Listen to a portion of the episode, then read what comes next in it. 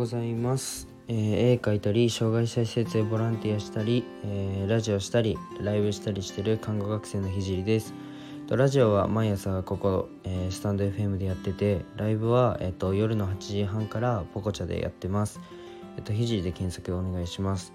えっと今は看護専門学校3年生で国家試験が迫っているので国試の勉強を毎日やってます。とそれと並行して、えー実習をやりながら毎日絵を描いてます。ラジオで話す内容としては何者でもない僕の作品で世界を変えるまでの全てを発信していきます。障害を持つ方が自信を持って自信を持てる世界にすることがゴールで具体的にゴールまで行く過程を毎日共有したいと思います。あとは医療の最前線での学びや他の職業に転用できる考え絵を描いて発信していく中で共有したいなと思ったことを話したいと思います、まあ、夢を叶える日記みたいなものです。そして今日はちょっと今日寝坊しちゃって あの題名どうしよう？今日寝坊しちゃって喋ること決まってないんですけどどうしようかな？うーんどうしよう？どうしよう？どうしよう？あじゃあ悪口を切り抜くっていうテーマで切り抜けるっていうテーマで話したいと思います。すいません寝坊しちゃって今日は。申し訳ない。なんか昨日ライブ配信終わった後に勉強やんなきゃと思って勉強やってたんですけど寝落ちしちゃって机で。で2時ぐらいまで寝ちゃって10時ぐらいから。でそっから起きてから風呂入って風呂入ったりしたのであの寝れなくなっちゃって4時か。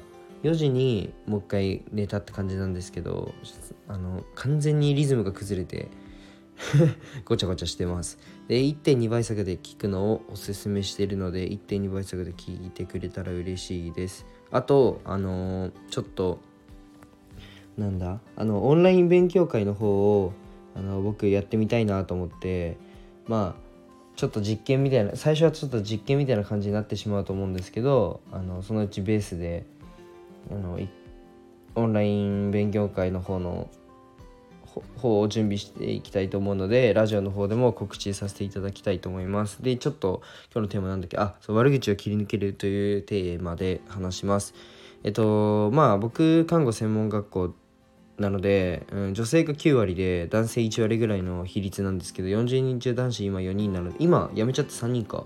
なので 9.1割ぐらいが女性か。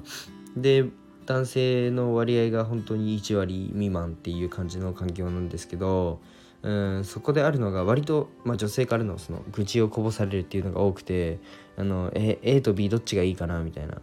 え A がいいんじゃない？って言うといやでも A はこうなんだよね。って言われるんですよ。なのでじゃあ B がいいんじゃないかなって言うといやでも B だとこうだよ。って言われるんですよ。じゃあどっち？どっち？ってなるじゃないですか。聞いてほしいだけなのね。っていう風になることがまあ結構多くて本当に結構多くて。でもまあ家であのその皆さんのお家でも、まあ、母親に悪口言われあの職場の愚痴とか言われた時にあこれ答えねえなとか思う時ってあると思います。まあ別にだ女性だけじゃない男性も多分こういう人結構いると思うんでなんかうん。あの聞いてほしいだけなことが多いっていうのが結構あるなと思って。まあさらに言えばなんかもうすでに答え持ってるみたいな。A の A の方がいいんじゃない？いやでも B だとこうだよじゃあ B にしろやっていうもうすでに答えを持ってるのに聞いてくるっていう人もいます。でこの時にんじゃあ言うなっていうのは簡単じゃないですか。じゃなくて、まあ、質問の段階で、まあ、答えがないなっていうふうに理解して、まあ、答えを出さず「いやー○○さん頑張ってるね」とか「うわ大変っすね」とかあえて答えを出さないで見てください。あの結構うまくいくと思います。でとか言いつつ僕は割とあのこういう相談が苦手なタイプでじゃあ聞くなよ感を出してしまうのでまだまだ未熟なんですけどまあでも人間誰かに愚痴を言いたい時も多分あると思うので僕はあんまりないんですけど多分あると思うのであ今でもこれ愚痴になってるのかな？わかんないけど。まあそういう時は優しく否定してしないで聞いてあげるっていうのもいいと思います。まあその方がモテるしモテますしね。はい。で最近僕が使ってるのはこれめっちゃいいんですけどいや答えないんかいだったら言うなやとかめっちゃ笑いながら言ってえこの時間なんすか？みたいな。この時間何？とめっちゃふざけて言うんですよ。そうすると笑いけあの結構周りが受けてくれてその後にいやでも不安の時とか答えない質問しちゃいますよね。わかるとか言うんですよ。一言。これ結構テンプレだと思ってます。結構使えるんで。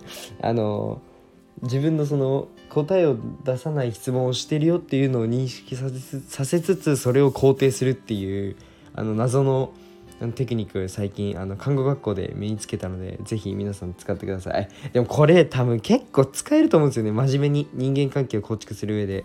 真面目に使えると思うのでぜひあの使ってみてください。じゃあ今日はちょっと謎の謎のラジオだったかもしれないんですけど。ためになること何も言ってないあでもそんなことないか。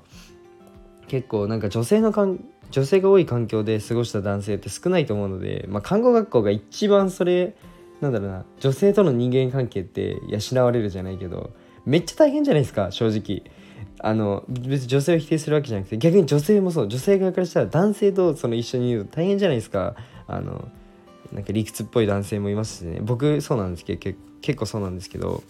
あのその異性と関わると結構大変じゃないですか。男性は女性と関わるの大変だし男性は女性と関わるのが結構大変。ホルモンの違いとかもあるから感情的になったりとかいろいろ違うので。はい。